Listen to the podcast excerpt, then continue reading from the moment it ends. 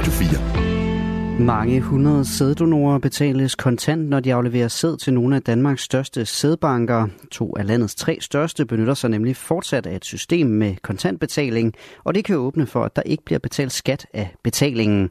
Her på Radio 4 har vi været i kontakt med en sæddonor, som fortæller at have tjent i omegnen af 28.000 kroner. Og han har ikke indberettet en eneste krone til skat.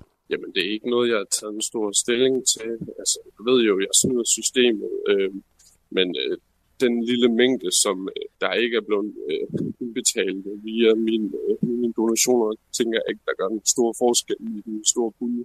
Han tænker dog ikke selv, at det er okay at lade være med at betale skat af pengene. Det er det jo sådan set ikke okay, fordi at, øh, her i Danmark der er vi jo glade for vores øh, offentlige ydelser, øh, så det er jo sådan set at gå lidt mod systemet, det er ikke okay.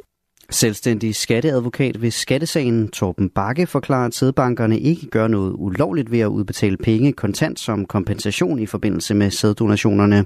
Han vurderer også, at systemet er relativt sårbart over for skatteunddragelse. Ifølge sædbankerne foregår kontantbetalingen efter ønske fra donorerne. Lederne af Kanada, Australien og New Zealand opfordrer til en omgående humanitær våbenhvile i Gaza. Det fremgår af en fælles udtalelse, som er et svar på Israels planer om en militær operation i byen Rafah i den sydlige del af Gaza. Vi er meget bekymrede over indikationerne på, at Israel har planer om en landoffensiv ind i Rafah. En militær operation i Rafah vil være katastrofal, lyder det i udtalelsen, der er underskrevet af landenes premierministre. I går sagde Israels premierminister Benjamin Netanyahu, at Israel kommer til at iværksætte offensiven mod Hamas i Rafah, der er det sidste tilflugtssted for palæstinensere i det sydlige Gaza. I udtalelsen opfordres Israel til ikke at gennemføre offensiven. Dog fastslås det, at enhver våbenhvile ikke kan være ensidig, og at en, en sådan kræver, at Hamas bliver afvæbnet, og at alle gisler i Gaza frigives. Patienter med kræft i busbødkirtlen på Aarhus Universitetshospital og Rigshospitalet har ventet for længe på har ventet for længe på behandling. Det oplyser danske regioner i et notat ifølge Berlingske. I notatet fremgår det ifølge avisen, at der periodevis har været mellem 3 og 4 ugers ventetid på en operation.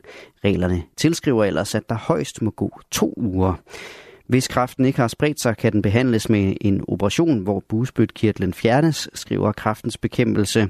Men bare et år efter diagnostiseringen er overlevelsesraten for mænd omkring 39 procent, mens den er 42 procent for kvinder. I foråret 2023 kom det frem, at over 300 patienter med tarmkræft havde ventet unødigt længe på en operation på Aarhus Universitetshospital. Forløbet førte blandt andet til, at to topchefer på hospitalet blev fyret, fordi en rapport fra kammeradvokaten slog fast, at der var begået ledelsesmæssige fejl.